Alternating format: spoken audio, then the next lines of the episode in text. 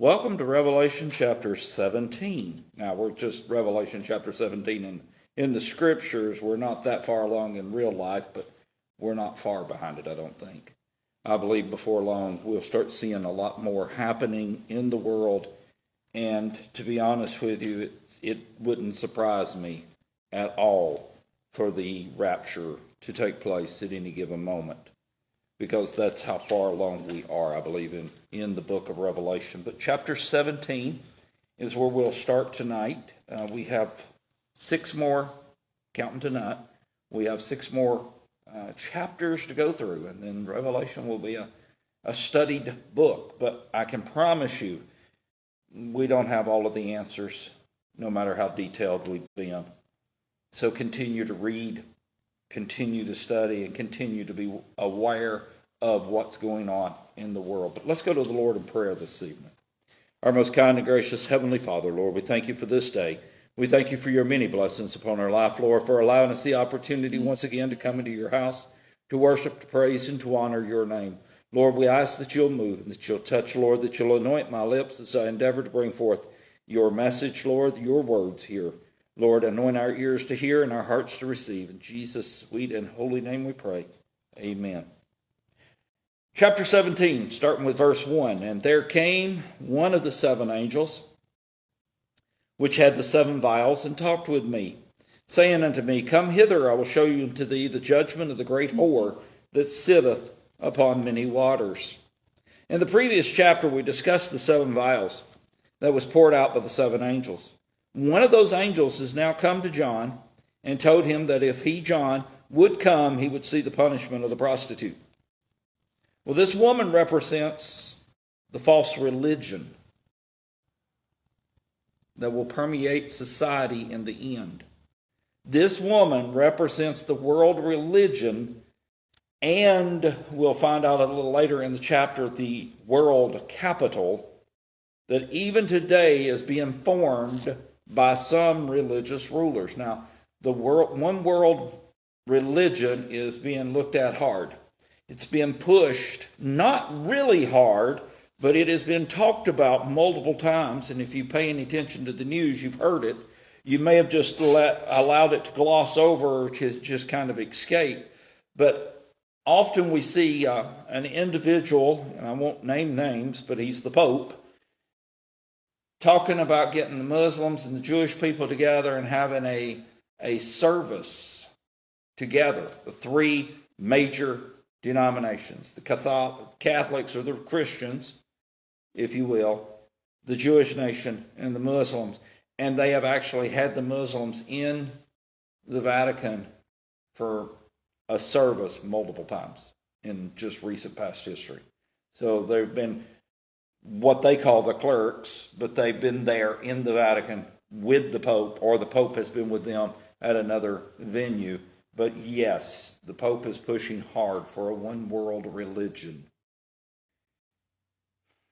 And you may say, well, that sounds great. That's wonderful. We all get together. We all understand. We all tolerate. Careful what you listen to and careful what you believe. Because just because we're sitting in the house together doesn't mean that we're going to get along together. There's very few times, there is no time that I can think of that uh, the Muslims and the Christians can actually get along. We can agree to disagree, and we cannot badger each other, but their Bible teaches them to kill the infidels to get them to heaven. Well, I got news for you the Christians are the infidels.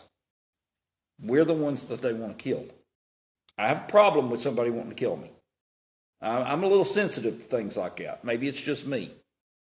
Verse 2 With whom the kings of the earth have committed fornication, and the inhabitants of the earth have made drunk with the wine of her fornication. The nations and political rulers have followed this one world religion and will even promote it, and in some cases require the citizens of their countries to become part of it. The citizens will not all have to be forced.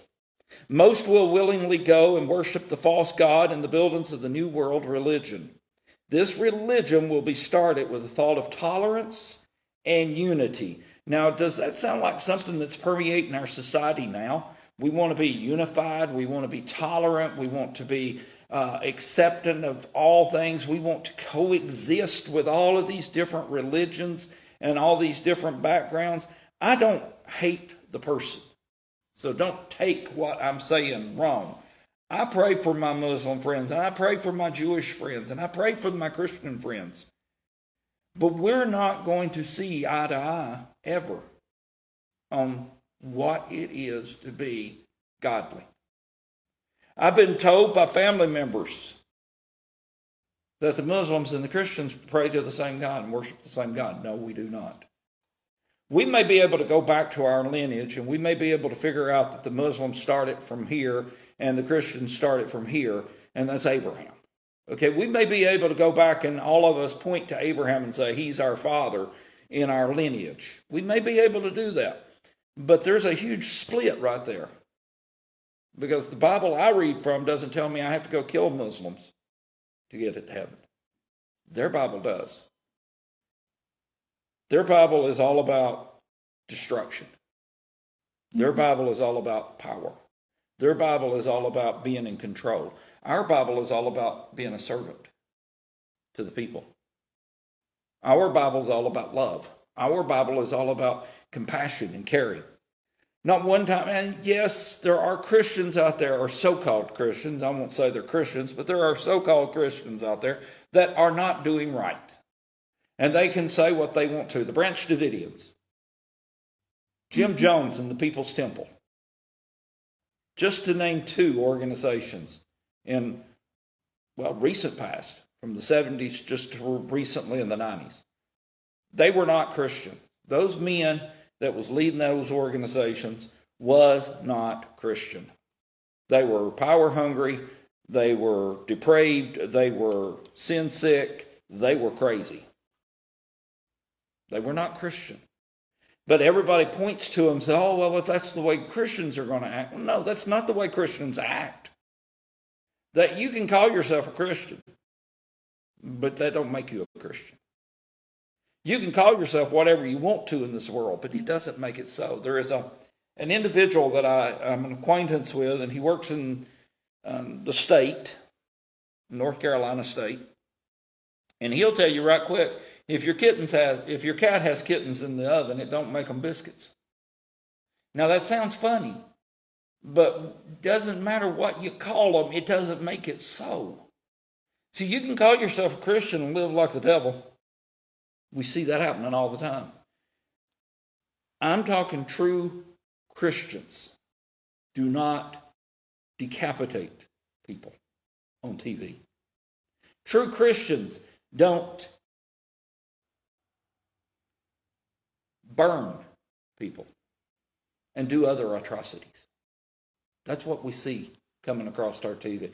Well, that's just a small section. Okay, that's a small section. Not all Muslims are, you know, radicals as those. We've got radical Christians, right. But what do they learn? What are they being taught? They're being taught that they are the rulers of the world, and to get the ruler of the world, they've got to destroy the infidel. That's what they're being taught. I got a problem with that. I'm a little sensitive to stuff like that, I guess. The New World Order will be built on, or the New World religion will be built on tolerance and unity. We're not always going to get along. Get over it. It's the way it is. We're human, we're flesh. My wife and I have been married for 36 years. We don't always get along. The last time we had a fight, I had her on her hands and knees begging me. You had to get out from under that bed and fight like a man. I'm afraid of this woman over here, but that's another story entirely. But watch what you believe and who you listen to. People are dying all over the world because they're listening to the wrong people. I don't really believe that anybody that went into the people's temple back in the 70s believed that it would end in a mass suicide in Guyana by drinking poisoned Kool Aid. I don't believe anybody walked into that church initially going, I'll drink that Kool Aid. But he talked a good talk and he gave the appearance to be a godly man. But the one thing that he done that we should have recognized and the congregation should have recognized is when he held up his Bible and said, The problem with you people are that you're trying to follow this and not me. And he was holding up a King James Holy Bible. Now, do I make any of this stuff up? No. This is all documented. And these are on videos. It's not, this is from the 70s. They didn't tamper with videos that often back then for something like this. It wasn't political. That congregation should have got up and walked away, but by that time they was enthralled with the way he could speak and the way he could do things and what he done. And so they they followed him from I think he started up in Indiana and he moved to California and then he went from California to the jungles of Guyana and they followed him because he was being persecuted by the United States government. And Congressman Leo Ryan landed that afternoon, or had landed and had talked to him and was getting back on his plane. And he had some, Jim Jones had some of his own people to go out and shoot Congressman Leo Ryan as he was boarding his plane. And then they were told to drink the Kool Aid. They literally forced their, some of their children to drink the Kool Aid. I cannot imagine what was going through their heads. Tolerance and unity, you're not going to have it. The only time you can have unity is with Christ. That's the only time you can have unity. Anything outside of Christ is not going to be unified. Verse 3 So he carried me away in the Spirit into the wilderness, and I saw a woman set upon a scarlet colored beast, full of names of blasphemy, having seven heads and ten horns. And we're going to talk two different scriptures here. We're going to talk two different thought processes on this, on this scripture. For the next, no, I'll say the next few scriptures, we're going to have a couple of different thought processes going on. So follow me if, if you will. So he carried me away into the spirit, into the wilderness. I saw a woman sit upon a scarlet colored beast full of names of blasphemy and having seven heads and ten horns. The angel now transports John to the desert where the woman sits on the beast. The government, or more precisely, one world government. That's what that scarlet colored beast is, is the one world government, which the citizens of the earth will belong to. That's why she's scarlet colored. Or that's why the beast is scarlet colored is because it's made up of everybody. It's made up of every walk of life. They will belong to this world government to stop hate, prejudice, and war. Who really believes that this is going to happen? We will not stop hate, prejudice, and war until Christ comes back and makes his kingdom here on this earth. However, this one world government will not stop hatred, but instead promote intolerance towards Christians and those that are Christ like. The seven heads, according to verse 9, is the seven hills which the nation sits on. One nation was built on seven hills, and that is Rome. The history of Rome says it was built on seven hills. And there are seven hills around the city of Rome. The ten horns are ten different rulers of the government that have not received their kingdom. And we see that in Revelation 17 and 12. We'll get there shortly. The woman was arrayed in purple and scarlet color, decked with gold and precious stones and pearls, having a golden cup in her hand full of abominations and filthiness of her fornication. The world religion will have the appearance of goodly and upright living. Remember, Christ called the Pharisees whited sepulchres. You're just walking dead people. You're sepulchres with just dead bones inside. That's what he was telling them. That's what this one world government is. It's just, they're dead and they're looking for a place to lay down.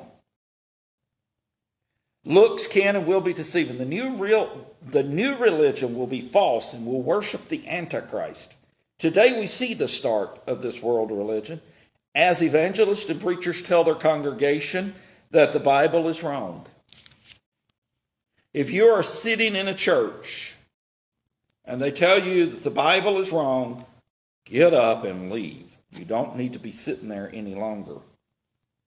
If they're, you're sitting in church and they tell you to follow them and not the Bible, get up and leave. You don't need to be there. No matter what you do, as long as you feel good about it, it's going to be okay. It must be good and right. No, no, no. And again, I have to say the word no. What we do is evil. What we do is wicked because there is nothing good inside of us until we put Christ inside of us or we allow him to come inside of us. Let's put it that way. But until he comes inside of us, there is nothing good about us. Our righteousness is but filthy rags. Preachers all over the world care more about their positions in the community and the church then they care about what God called them to be. In verse 2 of Revelation 17, it talks about the wine of her fornication. This cup in verse or this cup in verse 4 is where the vile and impure wine is drank from. This cup represents and holds the false teaching and the false ideas. It also represents the power that this false religion holds. People can be drunk with power and be worship, uh, and by worshiping this false religion, there is a false sense of unity and a unity given to the followers. It's a deceitful thing, what we're talking about here. We're talking about someone coming to you with the appearance of being like Christ and deceiving you into believing whatever they say. You have to be careful who you listen to. You have to be careful what you read. You have to be careful what you watch. You have to be careful where you go to church. If you're not praying, if you're if you're not going to church somewheres, Pray, where would God, where do you want me to go? I can attest that He will answer that prayer. I promise you, with 100%, He will answer that prayer because I am living testament to that. Lord, where would you have me to go to church? And in a roundabout way, because he answered that prayer 36 years ago, I'm standing here tonight. Now, this was not the church that he told me to go to 36 years ago. This church did not exist 36 years ago. This building, this church body, if you will, did not exist 36 years ago. But because the church that he told me to go to merged with this church many years later, that's why I'm here. God will answer that prayer if you will pray it. So I encourage you, if you want to know where to go to church, talk to God. He knows where He needs you or he, where He wants you. I'll say it that way. He doesn't need us, we need Him. He wants us, but He doesn't need us. Verse 5 And upon her head, or her forehead, was a name written Mystery Babylon the Great, the mother of harlots and abominations of the earth. The name written on her forehead in other translations of the scripture is Babylon the Great, the mother of harlots and abominations of the earth. Re- note the word mystery is not there. Mystery is separated from the title in other versions, and in the in the Hebrew, if you go all the way back to the the Greek, excuse me, the word mystery is separate.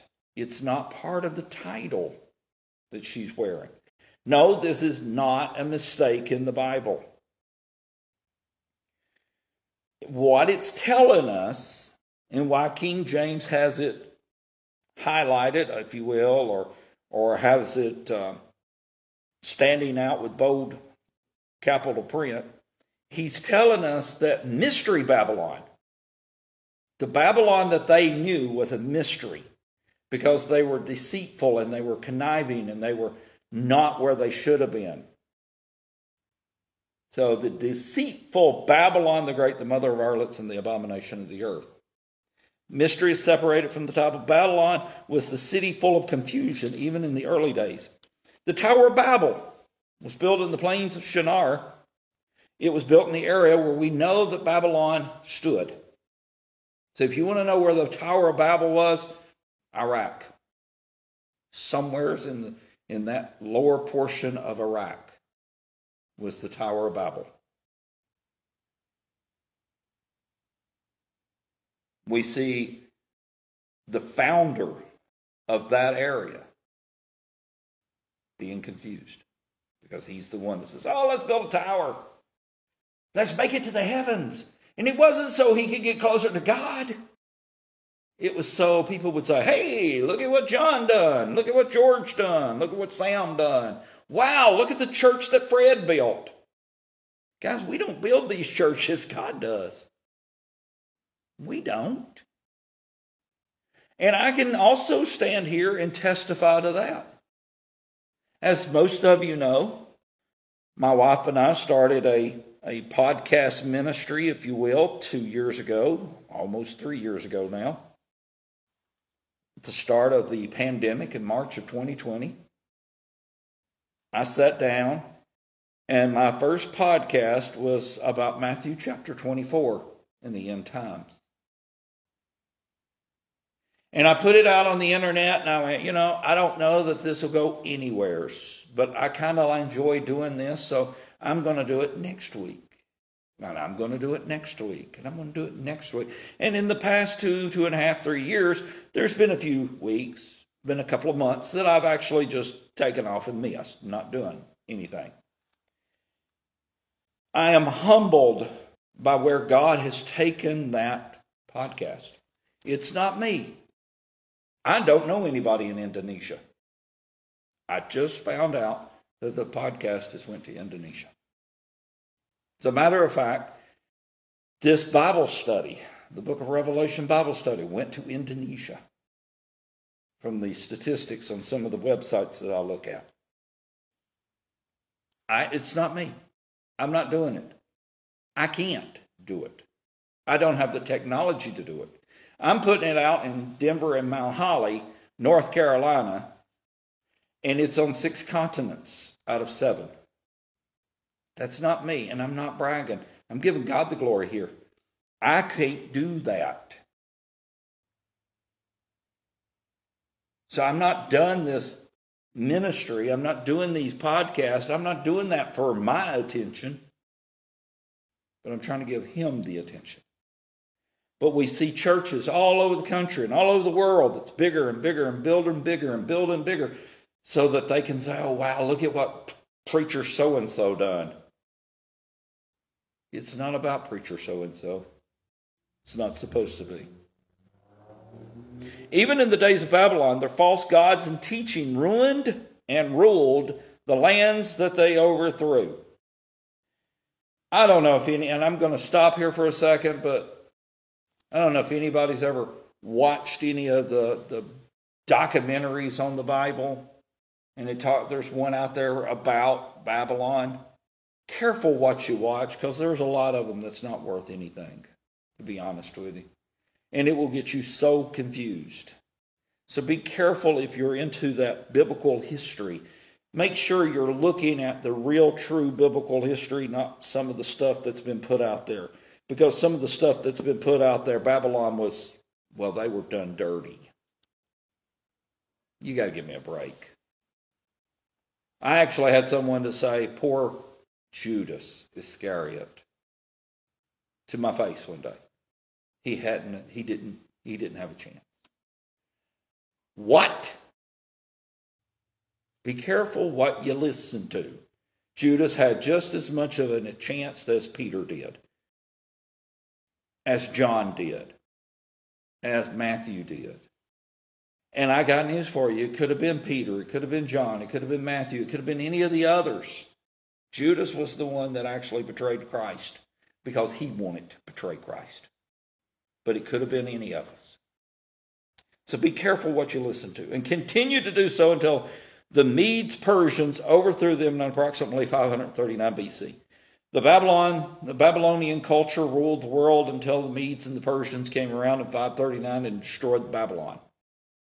And the Medes and Persians lasted for a few years, and then the Persians got tired of sharing the limelight, and they took over the Medes portion. And they had a lot of the limelight until a little thing called Rome came around.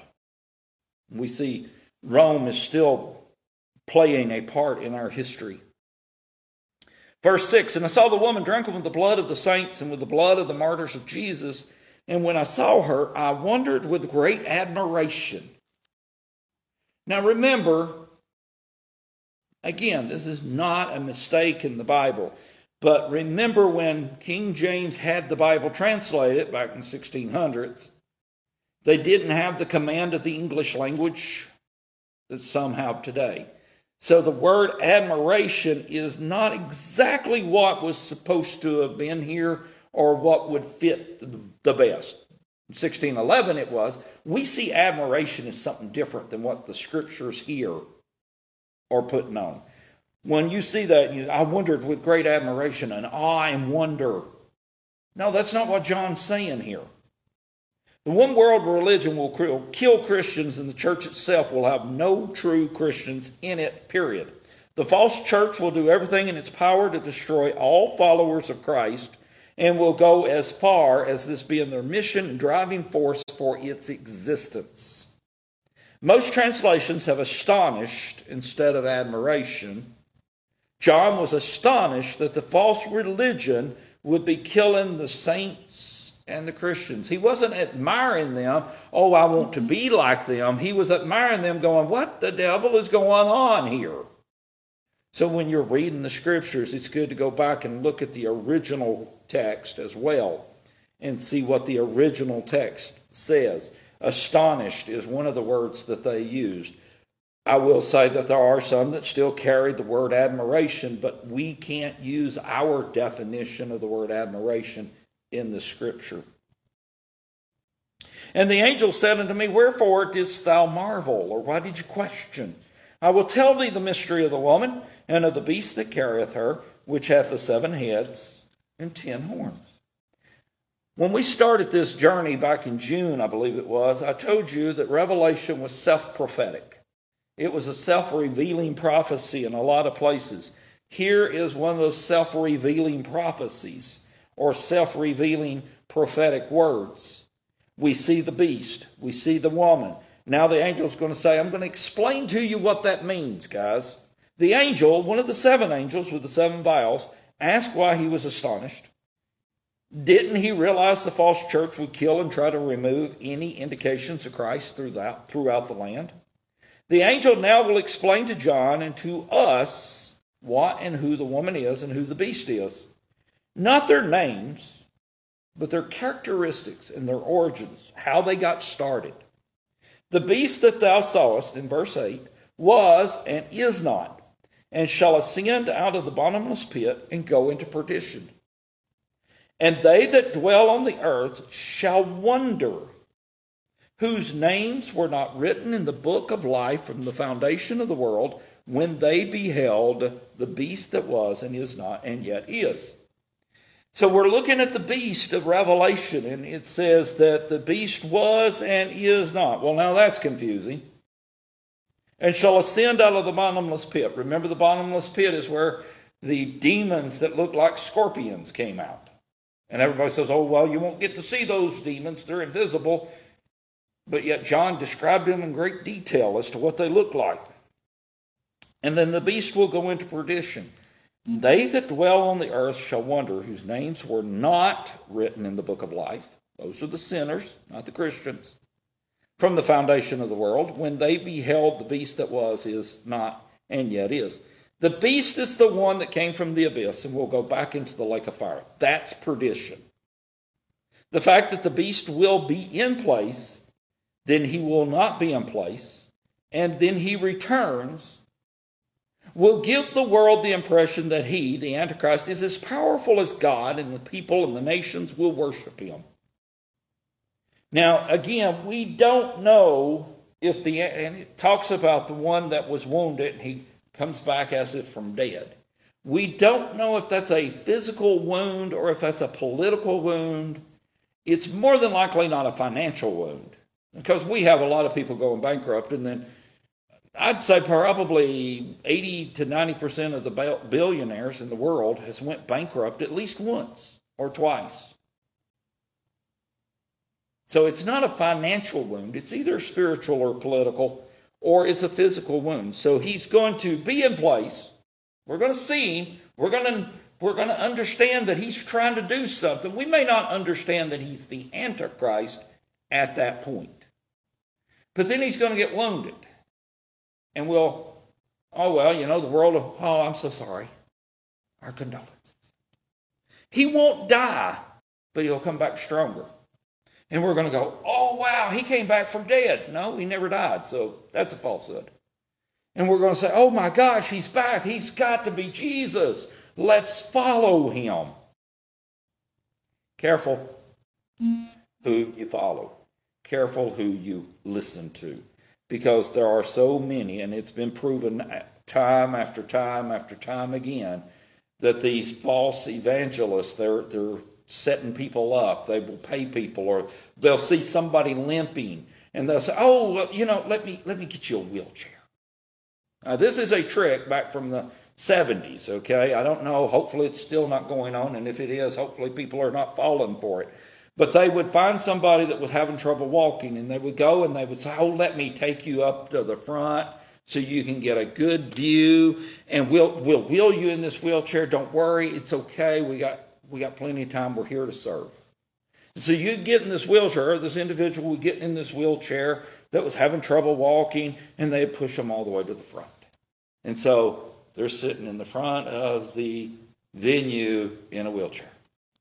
And then this very charismatic preacher, teacher, talk show host, whatever you want to call him, comes out and, oh, wow, he gets you all jumbled up and riled up. And before you know it, the people that was in the wheelchair are now standing. Oh, wow, it's a miracle. They could walk to begin with. Now, I'm not telling you that God does heal. God really does heal, and He will take people that are in wheelchairs for real and make them walk again. I'm, i know that for a, a fact. I've seen miracles happen time after time. No, I've never seen somebody that was paralyzed get up and walk except for one person. One person I have actually seen that was paralyzed that got up and walked again. That was me. I am a walking miracle. And my wife can testify that I couldn't move. I woke up blind one morning and now I can see. Physically, I woke up blind. So I am not throwing rocks at the Holy Spirit and say, oh, well, miracles don't happen. I am saying miracles do happen, but be careful. Men and women have been orchestrating miracles. But trust me, in my case, it wasn't an orchestration, it was actual miracle, and it happens all the time. But they, they get into these shows, and there was, um, I won't name names, really, won't name names here, but there was an evangelist that got caught wearing an earpiece at the podium. And he had people stationed all throughout the, the venue, and they was their job was designed to go and talk to people well, brother, why are you here today? Well, I heard that this man is a great God, and a great man of God, and he can he can see into the prophecy. He can see into the future. And oh, I just need to know if you know I'm going to get a financial blessing. I've lost my job.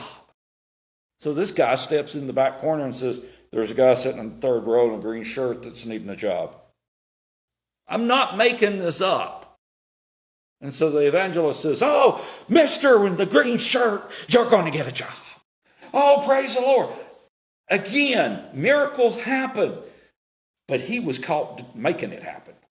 Now, guess what? I don't know if that guy ever got a job or not. Don't have a clue. But I do know an individual that uh, was laid off from their job, and that individual called their spousal unit, their significant other, and said, I just got laid off what do we do? And God spoke to the spousal unit and said, Not a thing, don't do a thing. And that individual told his wife, Don't do a thing, God's got this. They had about four months to find them a job in the company, or they was going to have to walk out. It was about four months, wasn't it, dear?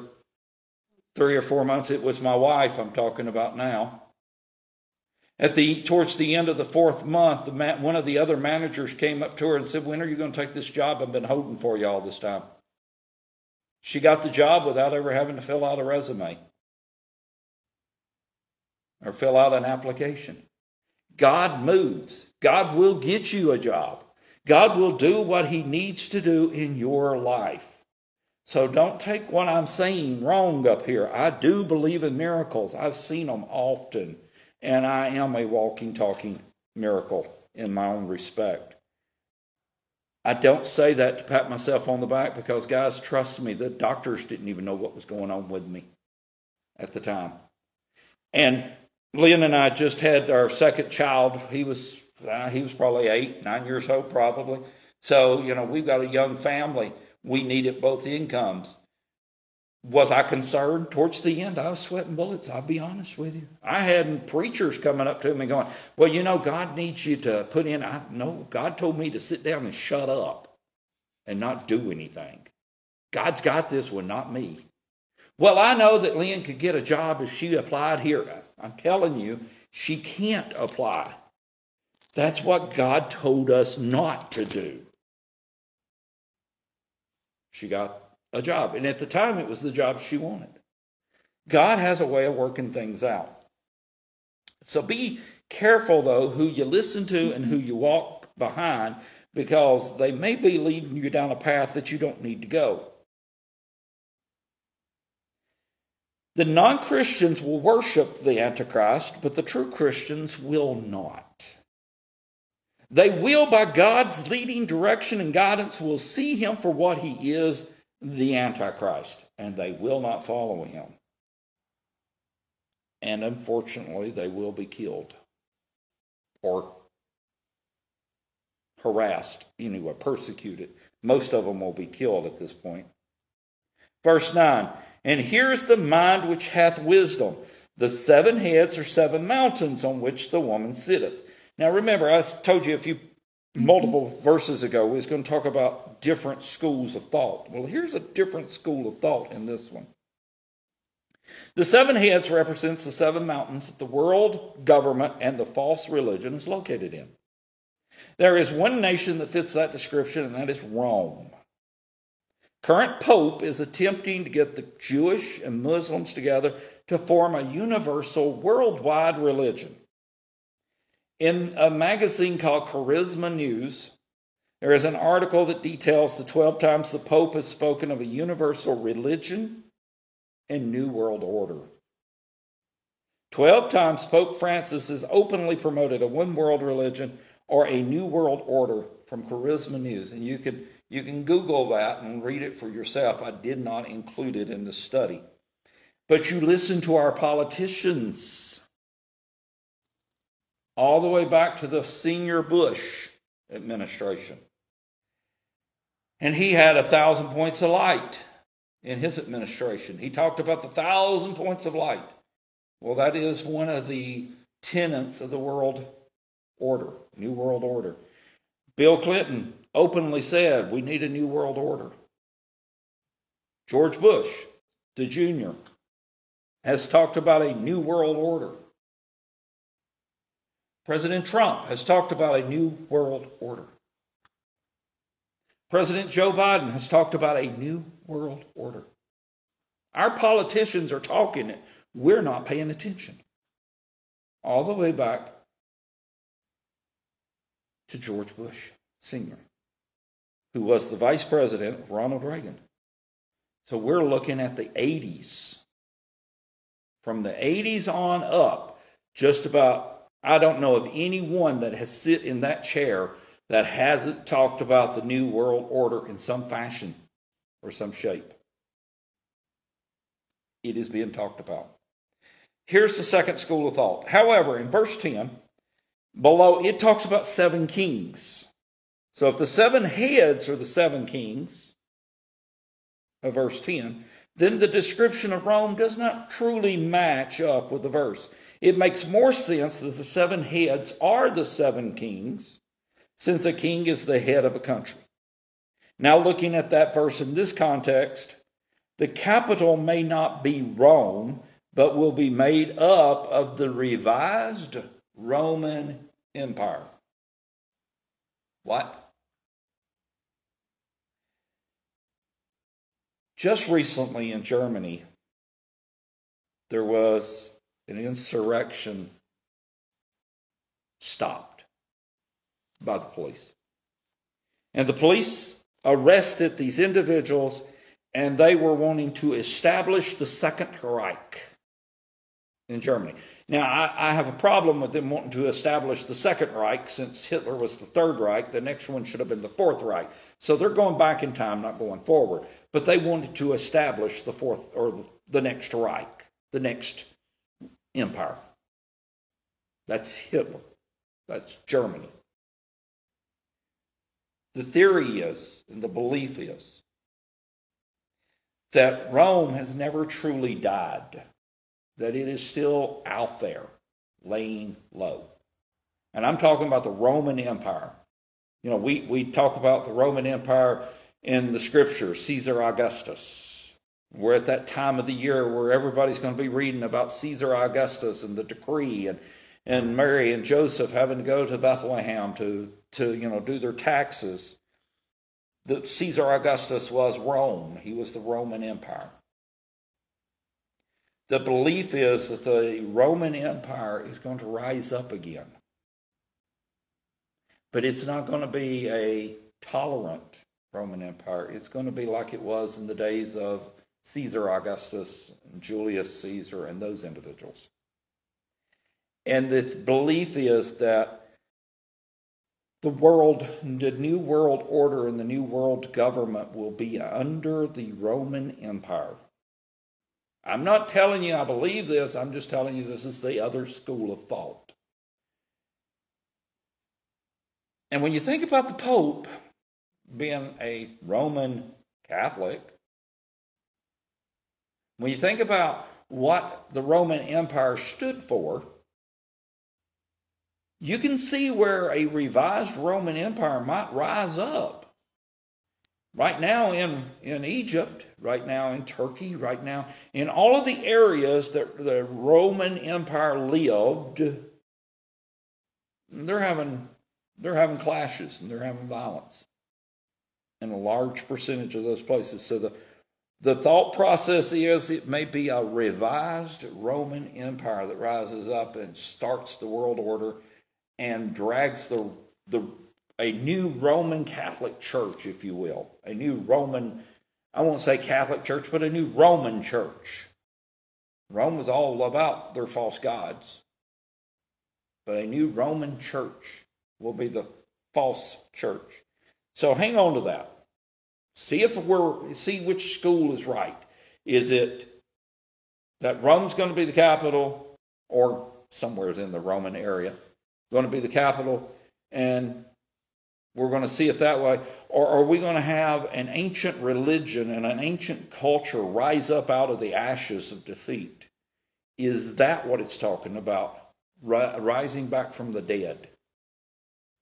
Think about that for a second. The Antichrist may be, if you go with that thought, a Roman emperor.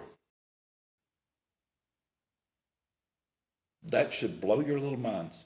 Because when I found that and I read it and I was like, wow, that, that kind of actually that makes sense to a point. That could be the Antichrist. Not a person, but a thought process, an ideology. The Roman empires.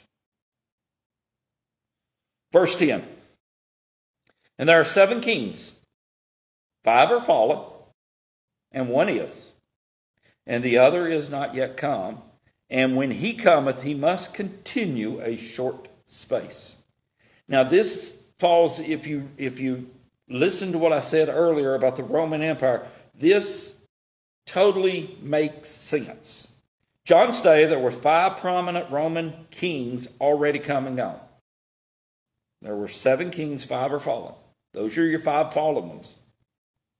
The one that sat on the Roman throne during John's time is the king that is. And the other is not yet come.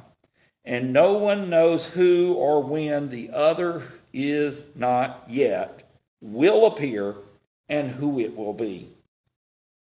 However, this points to a time when a revised Roman Empire will rise from the ashes of history and reassert its influence on everyone. This king, the seventh king, will only reign a short time, and there is a great debate as to who that is or was. Has he already served? I don't think so. If it is a Roman Empire, a revised Roman Empire, this king is still to come. Now, what do we know about history or what do we know about our current events that would tend to believe that this could actually happen? But look at the nations that are actually unifying. It's the old ancient Roman empires. Now, Turkey and Russia and China, they're, they're trying to unify, but, and Turkey was part of Rome, but a lot of the nations, Saudi Arabia and Egypt and all of these others, was the ancient Roman government. And they are trying to get together and form a, a force, if you will. It makes sense. I'm not saying it's right, but it makes it actually makes some sense. And I told you when we started, I don't have the answers. I'm going to throw a bunch of stuff at you and I'm going to let you figure out what you believe. And the beast that was and is not, even he is the eighth and is of the seven and goeth into perdition. However, the eighth will be the Antichrist, and he will reign in the end times and will be defeated by Christ in the final battle. Once he is defeated, he will be rightly judged and cast into the lake of fire. So we got the seventh king. Maybe he's already been there. Don't think so, but maybe he is. And then we'll have an eighth one who will be the Antichrist. And he's going to step out onto the world stage and he's going to raise his hand and he's going to say, Peace be still. And everybody's going to lay down their weapons and we're going to live in utopia from then on. Don't believe that lie from Satan. Yes, he will, he will seemingly stop whatever's happening the war, the poverty, whatever. He's going to seemingly stop that. But it is short term and he's going to be evil behind the scenes. Verse 12 And the ten horns which thou sawest are ten kings, which have received no kingdom as yet, but receive power as kings one hour with the beast. These ten horns or ten rulers will support the beast in the one world government for a time, a short time. However, they will be powerful while they are here and will help influence a lot of people. But their influence will be short lived, and they and their country will fall in the end, and they will fall to the Antichrist. They will prop him up, they will shore him up, and then he's going to turn on them like a ravenous dog, and he's going to destroy their countries.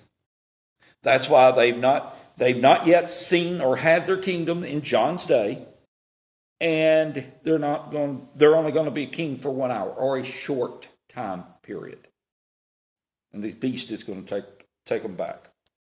These have one mind and shall give their power and strength unto the beast. These countries and rulers will combine their force and strength to overthrow the army of Christ in the ultimate last war.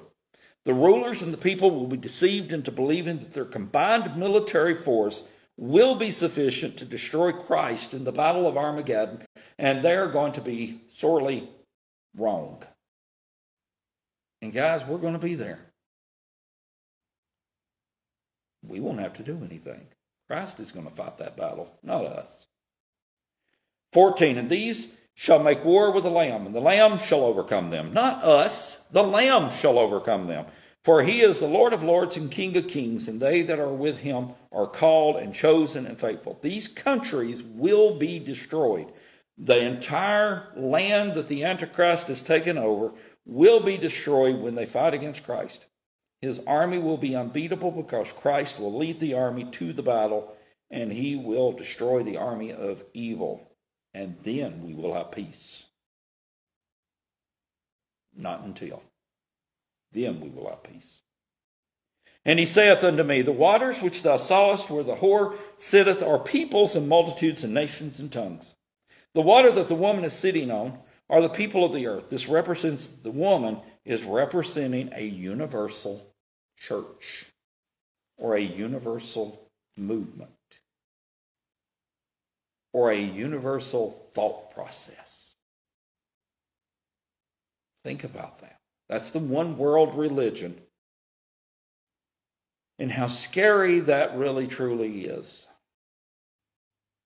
There are there's denominations, there's religions out there right now that if you do not tithe X amount of dollars every month, they send you a bill. Tithing is all about giving of your uh, willingly with a cheerful heart. It's not about paying a bill. But there's churches out there, so-called religions that will charge you, will will send you a bill in the mail for you to pay. Not too long ago, there was a church sued one of its church members. This was a supposedly Christian church. Note I said supposedly. She had won the lottery, or she had won um, something, million dollars or so. The pastor believed that she should give more than what she did. He literally sued her so that she would have to give up more of her money to the church. Guess who won? The church. In a court of law, the church won that case and told that lady she owed them X amount of dollars more. You got to be kidding me. You have got to. And no wonder, because this was a supposed Christian church. No wonder the world thinks Christians are just stupid because we do stupid things like that.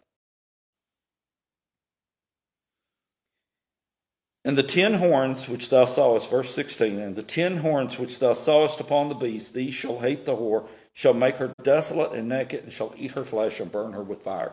Wow. Now that's pretty stark and pretty descriptive. The one world government, sometime during the tribulation, will turn on the world religion and destroy it. The religion will prop up the Antichrist. And they will be there and they will, oh, they will promote him and they'll do all these things and they'll turn their churches over to him. And oh, all this praise and worship and adulation is going to go to the Antichrist. And then he's going to turn and destroy the religion. The Antichrist will declare himself gods of all religion and will destroy the church that helped him in the past. He's going to walk into the third temple and declare himself God, Jesus, and the Holy Spirit. He's going to walk into some of the mosque and declare himself Father Abraham for the Muslims. He's going to walk into all of these others, the Hindus. He's going to be the Hindus' God. And he's going to be the whatever's God. And by doing that, he's taking the focus off of the religion or off of the churches, and I use the word church with a small c, not a big c. He's going to take the focus off of them and put it on him, and the churches are going to fall away because they're not going to listen to that person standing in the pulpit any longer. They're going to listen to the Antichrist. He's going to set himself up as the head of the government and of the religion. And he's going to destroy the church. Some believe this event to take place approximately halfway through the tribulation, but it will be when the Antichrist declares himself a God. Little g. There will be no need at that time for a religious body, since he will assume the God of all religions. 17. For God hath put in their hearts to fulfill his will and to agree and give their kingdom unto the beast, and to the words of God shall be fulfilled. The ten rulers will willingly give their nation and the power of ruling to the Antichrist. And since now all the world will worship the Antichrist, religion will be replaced with satanic worship and idolatry. We're getting there. We are. It's just a matter of time. They often say, "Well, I'm almost done. I've just got to I've just got to finish. All I've left is the finishing." Well, that's all that's left here is for the finishing. We're almost there. But notice it says, For God hath put in their hearts to fulfill his will. God, the God that we serve, the God of the heavens, the God of the universe, will put in the people's hearts to follow the Antichrist. He will deceive, or he will allow them to be deceived. Well, now that don't sound like the God we serve. Yeah, it does. Go back in the Old Testament and read of uh, Jehoshaphat and Ahab. At the war, the battle, Ahab loses his life. And why did Ahab go to that battle? It was because God was shaking his head up there, going, How can we make him go? And this angel stood up and says, I got it. I got the perfect plan. I'll go to all of his smart people, and I'm using my own words. I'll go to all of his smart people and I'll put a lie in their throats. And they will tell him that they will, he will win the war. And I would, they, he will be deceived. And he will go to war and he will never come home. Do it. And we see what happens to Ahab's wise people. They have one made horns out of iron and says, Oh, with these horns, you're going to push the enemy all the way back. Well, you know what happened in the battle. Jehoshaphat was told to continue to wear his priest, his kingly robes, and I will dress down like a common soldier. And they started because the mm-hmm. enemy had said, I only want Ahab. I don't want anybody else. I just want him. Oh, look, there he is because he's wearing king robes. Let's go get him. And so they trade, and he chasing Jehoshaphat, and Jehoshaphat screams out, Wait, it's not me. Oh, you got the wrong guy. And the people that's chasing him went, you know, that isn't him. Doesn't look like him now that we've gotten closer, and certainly doesn't sound like him. And one of the arrows, one of the guys that shoots bows and arrows, he turned around and went, just a random shot. Shot Ahab right between the shoulder blades, killed him. The God we serve will allow us to be deceived if, if we are not careful. Because we will put ourselves out there and we will believe anything, any stupid thing. I mean, we got people that believes in a, sp- a flying spaghetti monster and they wear a colander on their head in their pictures of the uh, license. And I'm not making that up either. There is a movement that believes in a flying spaghetti monster and they sued the government. I think it was the state of California because they say they have to wear their, their special hat. It's a strainer, it's a colander from under their kitchen sink. And the state went, religious freedom. So these idiots have got this colander on their head and their picture and their license. You have got to be kidding me. We have went stupid. But it happens. God will allow it if we let it. We have got to know the Word. We've got to study the Word for ourselves. You may not believe what I say. You may not agree with what I say. And that's okay. Come, come, let's sit down and talk. Don't call me names, but we'll talk all day long. I won't argue it. I will not argue it. But prove me wrong. I love to learn. Show me where I'm wrong. I'll be happy for it. Just don't come with a bad attitude and think that you're going to call me stupid and dumb and idiot and all this other stuff, because that kind of turns me off. I'm kind of sensitive to those kind of things. We've got to read and study for ourselves because that's what's going to get us through these hard times. No matter if we get to the start of tribulation and get raptured out of here, or we go through half of the tribulation and get raptured out of here, and, or if we have to go through all of tribulation and get raptured out of here, knowing the word is what's going to get us through. That's all that we have to do is know the word and know who the word is written for and about. Verse 18, and the woman which thou thou sawest is that great city which reigneth over the kings of the earth. The last description of the woman is a city. The city where the world religion is housed or based from. Most will tell you that the city of Babylon was rebuilt, and it is this city that becomes the religious center. So when he says Babylon the Great has fallen, he, he may literally be talking about a new revised Babylon. When Saddam Hussein was in power in Iraq, he decided that he was going to rebuild Babylon. And he started, he ran low on funds and he was unable to complete the task, but some of those buildings are still sitting there. He was going to rebuild the temples, he was going to rebuild the palace, he's going to do it all. And he was going to move capital of Iraq from Baghdad. His goal was to move from Baghdad to Babylon set himself up as ruler in Babylon. Saddam Hussein, the 80s, early 90s, was rebuilding Babylon. That should get your attention. Who's next? Is the city of Babylon going to be rebuilt? Is that where the world order is going to be from? I don't know. Is it Rome? I don't know. Is it America? I certainly don't think so. Because in all of the reading in the scriptures that I've studied, I don't see a representation of America anywhere. We're already gone. We're toast. Where we went, we may have been one of the kings that handed over our power easily and said, Oh, here, take us. But I encourage you to read and to study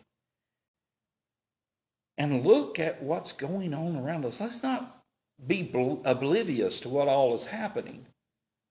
Israel just put out just the other day in a video revolution has started in Iran. The uh, country of Iran has been protesting multiple months now. And the youth have gotten various groups all over the country of Iran. And they have decided to join force and become a unified youth group. And that unified youth group is now protesting the loudest and the longest and the hardest. And Israel's thought is revolution has come because the young people are turning against Khomeini and his regime. And their, their manifesto is we want a secular government. We want it to be a democratic government. We don't want to have this religious ruler over us any longer. Those are the three thing, three of the things on their manifesto. So yes, watch what's happening in the world. It's getting interesting. It's getting exciting. For a non-Christian, it's scary.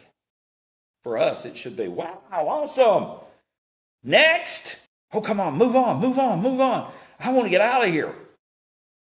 But we will get out when God allows us. Let's go to the Lord in prayer. Our most kind and gracious Heavenly Father, Lord, we thank you for this day, Lord. We thank you for your many blessings upon our life, Lord, for allowing us the opportunity once again to come into your house to worship, to praise, and to honor your name. We ask, Lord, that you'll move and that you'll touch, Lord, that you'll lift us up into your bosom. And Lord, that you'll open our eyes of understanding, Lord, to understand and to, to read and to understand what you have written and for what we need to know, Lord. We ask this in Jesus' sweet and holy name we pray. Amen.